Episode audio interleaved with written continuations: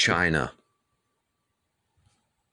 The Chinese Communist Party, CCP, will continue efforts to achieve President Xi Jinping's vision of making China the preeminent power in East Asia and a major power on the world stage. The CCP will work to press Taiwan on unification, undercut U.S. influence, drive wedges between Washington and its partners, and foster some norms that favor its authoritarian system.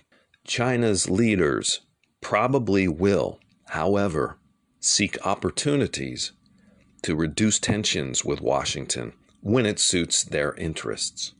China will maintain its statist economic policies because China's leaders see state direction as necessary to reduce dependence on foreign technologies, enable military modernization, and sustain growth, ensuring CCP rule in the realization of its vision for national rejuvenation.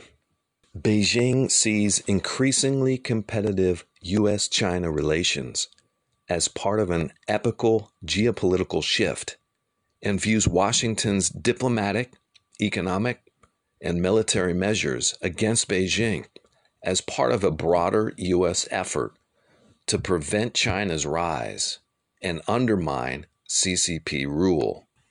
The CCP is increasing its criticism of perceived U.S. failures and hypocrisy, including the U.S. withdrawal from Afghanistan and racial tensions in the United States.